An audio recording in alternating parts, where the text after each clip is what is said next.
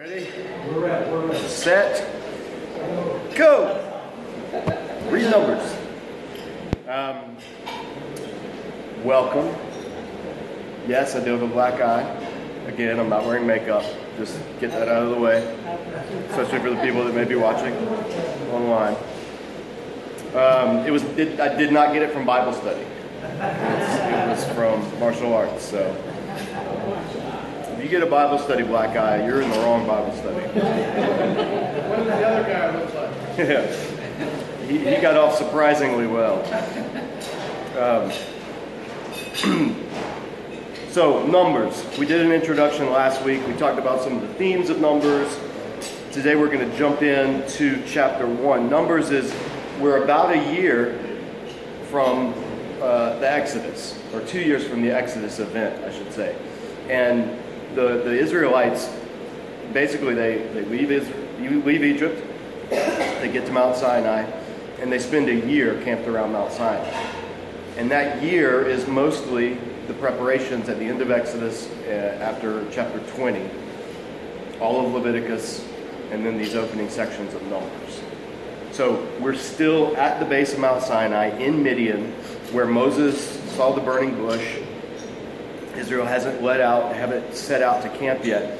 But we talked last week how God's transitioning them from a people who were slaves in Egypt for four centuries to not just a nation, but in particular, this nation is going to be God's army.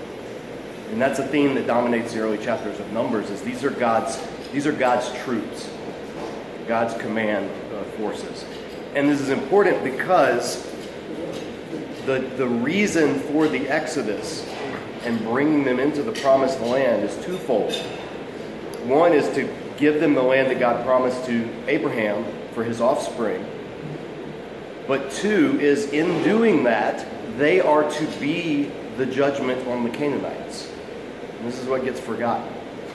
Numbers, uh, or the, the book of, excuse me, the events of the Exodus were so that Israel could come out and be sharpened or be honed into God's people who would then go and drive out the Canaanites. Not because is because God hates Canaanites, not, not because they're Canaanites, but because of the evils and the sins that are committed. There comes a point in every nation where God, the, the, the, it's like there's a big bowl. The imagery that God used in Genesis chapter 15. There's a big bowl or a cup of iniquity, of evil, of, of horribleness. And the sins of the people slowly fill that cup up over time. And at some point, there comes a time when the cup is full. No more evil can be held in that place or amongst those people. And at that point is when God's judgment is spilled out over the people. And this is not something that God just did to the Canaanites. This is something that God did to Israel itself. That's what the Babylonian captivity is all about. That's what all the prophets are warning Israel of. The book of Revelation picks up the imagery and applies it to the judgment of God on empires in history, whether Rome in the first century or whether the future empire, uh, whatever it may be in the future. Regardless, that's the imagery. So God does that through different means through flood, through deportation, through famine, through conquering and it happens in the history of the Old Testament. Now, it doesn't happen in a one to one correspondence because sometimes God seems to allow wickedness to go on much longer than it should. And sometimes He judges it very swiftly and very quickly. So there's no one to one correlation. You just turn the TV off when people on TV start saying, this hurricane was God's judgment on this city or this. It doesn't work that way. We can't say that without 100% sure prophetic insight. What we can do is do what Jesus told his disciples to do whenever there was a natural disaster. Use that to check yourself. Check yourself before God because everyone is deserving of God's judgment if we're going by who deserves what in terms of evil. And people that die in one disaster aren't necessarily, as people, as individuals, any worse than anybody else. But there comes a point in God's ordering of history when, when judgment falls. So that's what God's preparing Israel to be. They're going to be his instrument of judgment. The Old Testament is not God likes Israel and hates everybody else, so anybody that Israel conquers, God's cool with that. Doesn't work that way. When God sends them in, they're going to be specific people groups that he says to drive out. He doesn't tell them to drive out the Philistines. He doesn't tell them to drive out the Egyptians from Egypt. He doesn't tell them to keep going up into Assyria and up into all these places. No, it's very specific. So beware of overgeneralizations in that regard in the Old Testament because it's a stereotype that floats around in popular culture and even among Christians and from pulpits.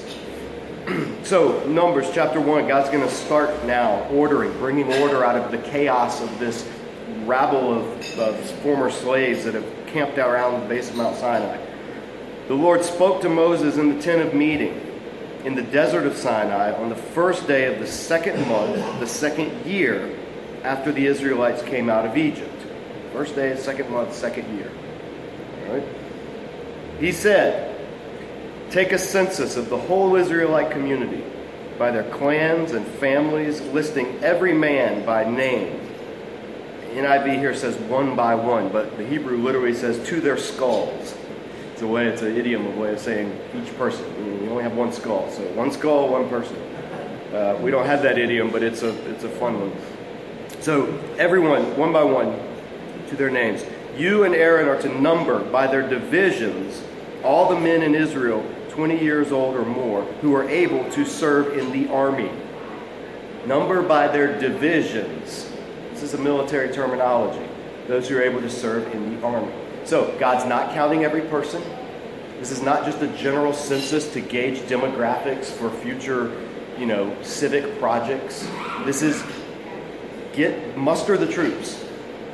We have got to establish your army that's going to be fighting the battles that I'm calling you to.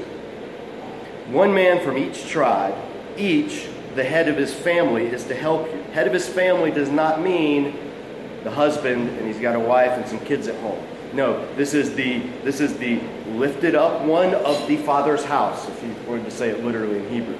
This is the one, the father's house, and, and that's what it was. Uh, head of his family is in Hebrew. It's the house of the fathers. And that's a bigger unit than a nuclear family. That's kind of like your family. So that's the patriarch. And among each father's house, there will be one who is lifted up from that, one head person. I think it uses the word head, Rosh. One chief. And chief is a better way to render these people. They're not princes, because uh, they don't rule over, they're chiefs. They're the ones who, these are the big men of this family. This is the family champion. This is the one who's going to be in charge. The, the, the, the actual patriarch may be in his 80s or 90s. This is going to be the one who calls the shots for the father's house, the family groups. So again, don't think of it just as a family, there's a family groups. These are the names of the men who are going to assist you. So every tribe is going to be numbered, there's going to be a census of the military men, and it's going to be done by the one who would be leading the military groups all together. The head guy from each tribe, the head of the father's houses. So, from Reuben, from the tribe of Reuben, uh, Elizur, son of Shadur. All right, now here's where we start losing people. Because these names are weird. Yeah, we'll give you a little hint when you're reading Hebrew names in the Old Testament. One, pronounce every letter. So if there's two vowels next to each other, pronounce them both. They don't cluster together like they do in English. Uh, and two, the I's, like the letter I, is always pronounced like an I, like pig, or E, like in Tahiti. Okay, so you don't never pronounce them I's. Even saying Isaiah or Elijah is wrong, technically, but those have become anglicized, so don't fight it. But for weird names, always pronounce the I's an I or an E, pronounce every vowel, and what you'll get is Elizur, son of Shedeur. Okay? That's how it works. So you just pronounce it over. So Elizur, son of Shedeur. From Simeon, Shalumiel, son of Zuri Shaddai. Okay? This is how it works. I'm not going to read all of them, but just to give you from Judah, Nahshon, son of Amminadab. Okay? These names, he goes on to say, from Issachar, uh, Nathaniel, son of Zuar, from Zebulun, Eliab, son of Helon, from the sons of Joseph, because there's two tribes among Joseph, remember, from Genesis. So from Ephraim, Elishama, son of Amihud, from Manasseh, Gamaliel, son of Pedazur, from Benjamin, Abidan, son of Gideoni, From Dan, Ahiezer, son of Ammishaddai. From Asher, Hagiel, son of Okran. From Gad, Eliasaph, son of Deuel. It's a tricky one because there's a bunch of vowels all together. From Naphtali, Ahira, son of Anan. These are the men appointed the, from the community, the leaders of their ancestral tribes. They were heads of the of Israel, heads of the. What do your Bibles say? Thousands. What? Thousands. Thousands, clans. Yeah. So here's where we're going to ignore the translations because they don't agree in so many places. The word is Eleph. These are the heads of the Elephs. All right, Eleph. Now, Eleph is a Hebrew word, like Eleph, like the English word elephant. Uh, Eleph, E L E P H. Eleph has a range of meanings. At its most basic, Eleph means ox, like a, like a bull. Eleph also means company or division. Eleph also means clan. Eleph also means 1,000. This is the range of meaning that the word Eleph has. Now, the reason I'm harping on this is because the biggest problem in the book of Numbers that scholars have always had is the numbers. The numbers of people. Because taken at face value, the numbers that we're about to see result from this census would yield a population of between 2 and 3 million people. Now, we think big deal. Well, Metro Charlotte's got what, a million people? Give or take? So, like three cities of Charlotte camped around one mountain? How's that going to work? Moving through the Red Sea in a day, if even if they moved all at once, 10 wagons wide. So let's say every family had its own little wagon, which is not even true then, but let's say they did. And you stacked them 10 wide, and they all set out. That train of wagons would be 250 miles long. When Moses speaks to all of the children of Israel, how you speak to 3 million people? When God provides manna and quail in the wilderness? These are the questions that, that skeptical scholars have looked at and asked.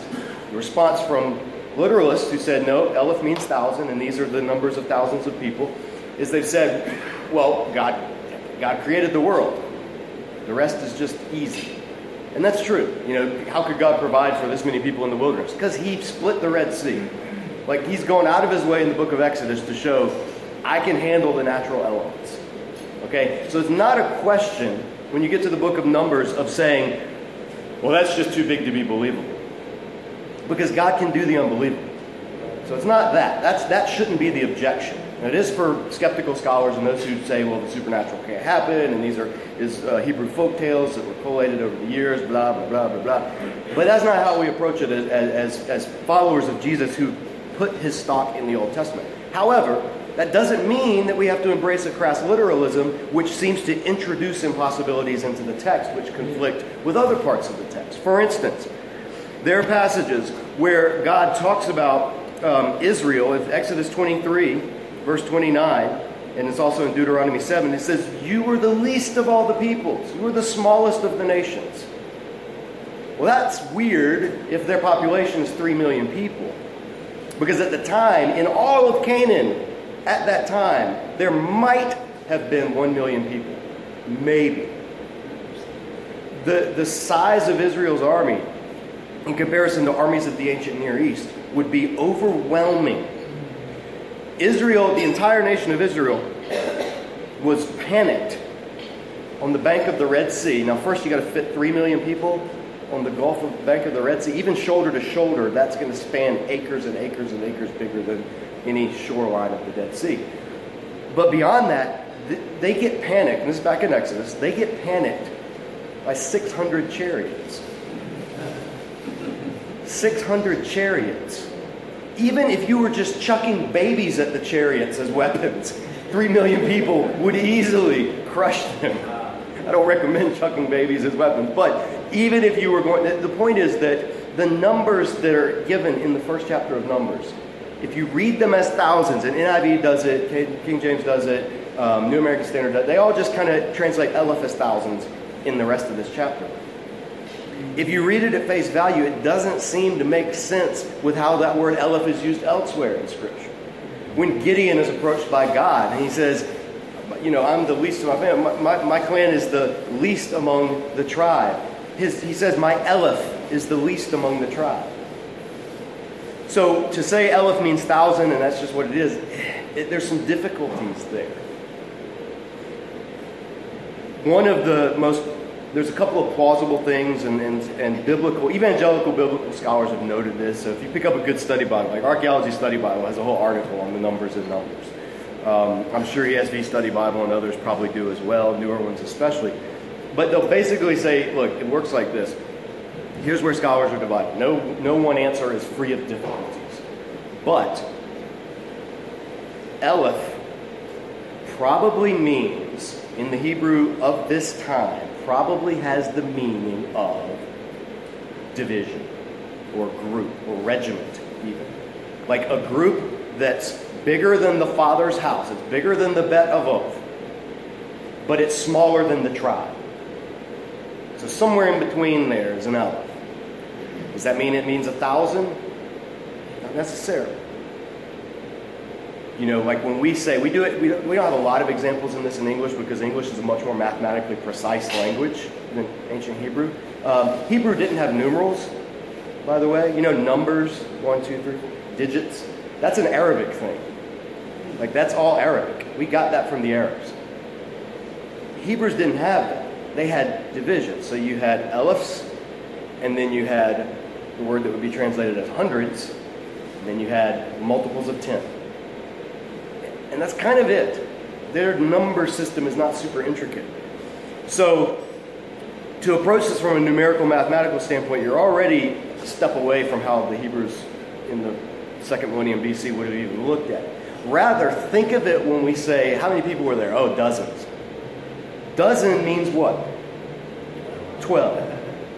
So, if, if somebody was like, yeah, there were dozens of people there, and somebody said, and then you did a head count, and it really ended up being 39, or uh, let's say, it ended up being 21 people. And you're like, oh, there were dozens there. Nope, nope. There were not dozens there. There was one dozen plus nine people. That's not dozens. You're wrong, you're a liar, right? You wouldn't do that. You just, dozens is just kind of a way of estimating or coming to a general. So there's, there's a lot of that when it comes to Hebrew numbering. They kind of round up or round down tens, fifties, hundreds, elephs. Anything beyond that is just too big to really get into. So why why do I harp on this and why do we spend so much time on it? Because you may all have no problem believing in three million people being upheld in the desert by God and blah blah blah. But history, archaeology, everything we know about anthropology, everything we know about the state of things in the ancient Near East, all of that kind of speaks against this being literal numbers of this many thousands of people. However, you don't have to choose one or the other. Because you can say, well, that's fine. These are it's not talking about thousands, it's talking about elephs. And elephs are a numbering unit that's larger than 100, smaller than the tribe. So it could be anything. It could be groups of 150. It could be groups of an Aleph could have 500 people, an Aleph could have 1,000 people. Aleph could, it could be different. Each clan's Aleph could be a different size. You know, when, when Gideon says, I'm the, my Aleph is the smallest or the weakest of all, his Aleph could be smaller than another tribe's Aleph. Okay, so whenever you're reading it, just put that in your mind. It's going to have apologetic payoff. Because some people, their stumbling block will be, I don't believe that the earth was created 6,000 years ago and God fed 3 million people in the wilderness. Well, you can look at it and say, well, you don't have to believe that because neither of those things are explicitly taught by the Bible. Some Christians believe it, and that's their interpretation that leads them, but you don't have that's not that's not where the rubber meets the road. So, how many Israelites then in the book of Numbers? Low end estimate, it's going to give the number of the firstborn, and then the firstborn are going to be 22,273, I think. 22 elephs plus 273. So there's that's that could give you like a low end range. Let's say each family had a firstborn, then that'd be 22,000 families. All right? low end ballpark figure 30,000 to 50,000 people, somewhere in there. High end, a couple hundred thousand, maybe 500,000. That's sort of the range that you have when you're thinking about this. Now, that's a lot easier to picture God gathering. How many, how many people, you guys are Panther football fanatics, how many people fit in Bank of America Stadium?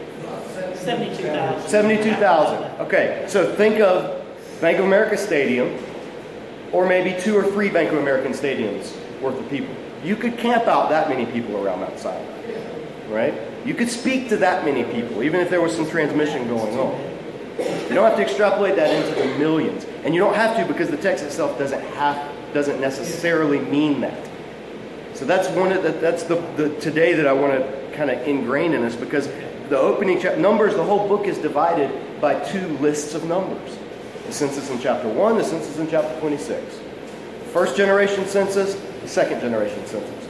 So when you're reading these for instance let me buzz through the rest of this these were the men appointed from the community of leaders their ancestral tribes these were the heads of the elephs of israel moses and aaron took these men whose names have been given and they called the whole community together on the first day of the second month again that's really hard if you got three million people the people indicated their ancestry by their clans and families, and the men 20 years old or more were listed by name, one by one, to their skulls, as the Lord commanded Moses. So he counted them in the desert of Sinai. And then here's the census. From the descendants of Reuben, the firstborn of Israel, all the men 20 years old or more who were able to serve in the army were listed by name, one by one, according to the records of their clans and families. And that records is the word toledot. That's what Genesis was divided by. These are the descendants of. This is the records of. Um, so this is, even this is harkening back to Genesis. The number from the tribe of Reuben was 46,500. Or, and this is how I'm going to read this, the number of the tribe of Reuben was 46 elephs and 500s. That's what it literally reads in Hebrew. 46 elephs and 5 100s. That's, that's all it says. From the descendants of Simeon, all the men 20 years old or more who were able to serve in the army were counted and listed by name, one by one, according to the records of their clans and families. The number from the tribe of Simeon was 59 elephs and 300. All the men 20 years old who were able to serve in the army were listed by name according to the records of their clans and families. Sorry, that's for Gad. Number of the tribe of Gad 45 elephs, 6 100s, and 50. This is how it's numbering the people. This is how it's breaking them down. From the descendants of Judah, all the men 20 years old or more who were able to serve in the army were listed by name according to the records of their clans and families. The number from the tribe of Judah was 74 elephs and 6 100s. From Issachar, all the men 20 years old, etc., etc., 54 elephs, 400. Zebulun was 57 elephs, 400. Joseph was 40 elephs, 5 100s. Manasseh was 32 elephs, 200s. Benjamin was 35 elephs, 400s. Dan was 62 elephs, 700s. Asher was 41 elephs, 500s. Naphtali was 53 elephs, 400s. These were the men counted by Moses and Aaron, and the 12 leaders of Israel, each one representing his family. All the Israelites 20 years old or more who were able to serve in Israel's army were counted according to their families. The total number was 603 elephs, 550. Okay? Yeah, it does count up to it. Yeah. Here's the thing the numbers work mathematically if you take elephs as thousands. But they also work if you take elephs as elephs and just leave them as what's being added.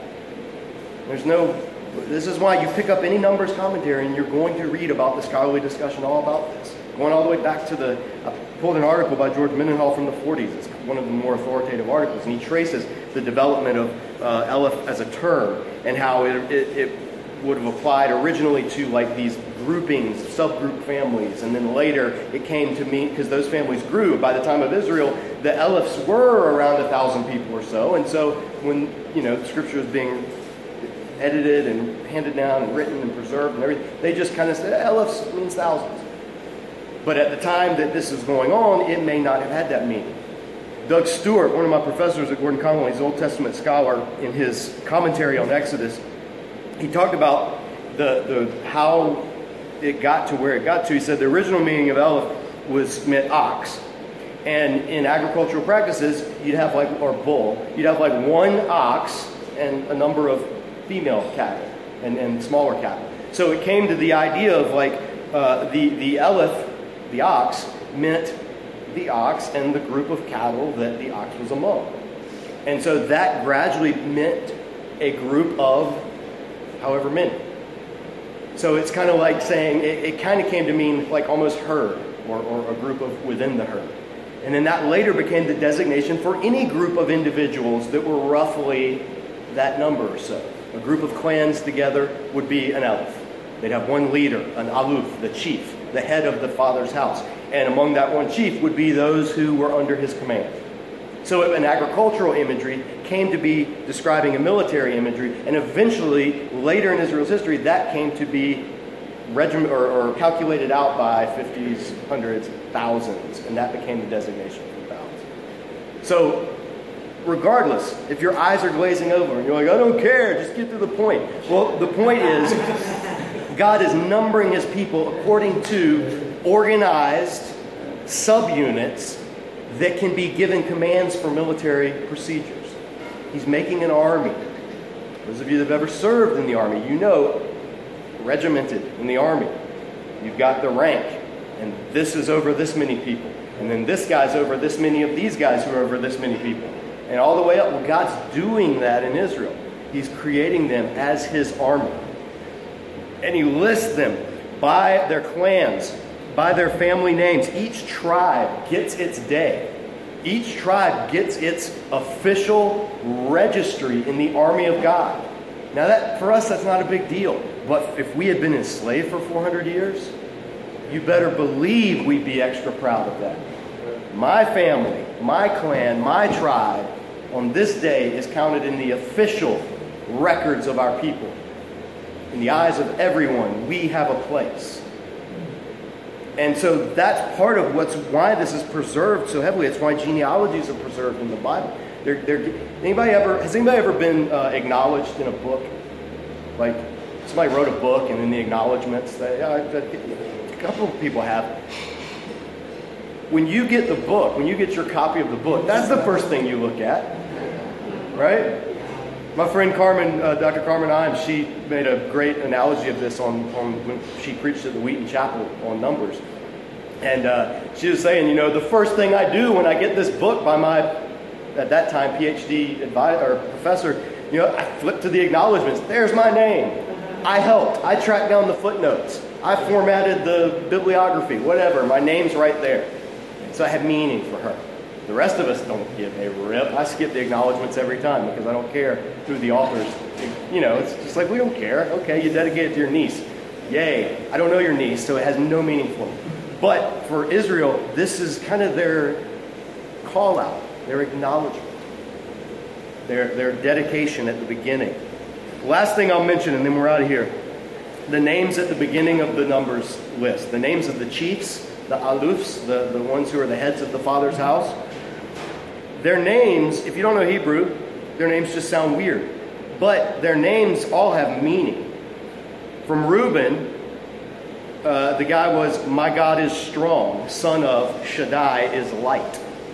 Shaddai is another word for God, exalted, almighty. So the names, My God is strong, God is light.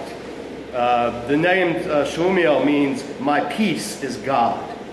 And he was the son of, My rock is Shaddai. These are really impressive, pious, holy names. These names have meaning. Uh, and in general, they're all like positive. The funny one to me is Issachar, uh, Nathaniel, son of Zuar. Nathaniel literally means God's gift. So if you know anybody named Nathaniel, they are literally God's gift. Whether God's gift to women is up to them, obviously. But um, the names have meaning. And if you go through and you look at the, the meaning of these names, they're all positive and pious. They're all impressive sounding names. God is my rock. My strength is the Almighty. You know, all this kind of. But here's the thing, and it's the irony of numbers. This is these names, these leaders, are going to be the very ones who, when the spies bring back the report, these leaders are the ones who say, We can't do it. Let's go back to Egypt. God is my rock becomes surprisingly uh, unaccepting of the fact that God could be his rock. Right? These leaders, it should be a hall of fame, and it becomes a blacklist. Because all of these leaders with these awesome sounding names are all going to die in the desert. Because they refuse to live up to that God is actually what their name says he is. And so that's going to be kind of the, the sad irony of the book of Numbers. But we're out of time. So next week we're going to pick up in Numbers 2. We're in the prep section, Numbers chapters 1 through 7 or so. Again, preparing Israel to move out. Get around chapter 10, Israel's going to move out, and then things crazy start happening. Um, so we will see you next week. Thanks a lot, everybody. Next week.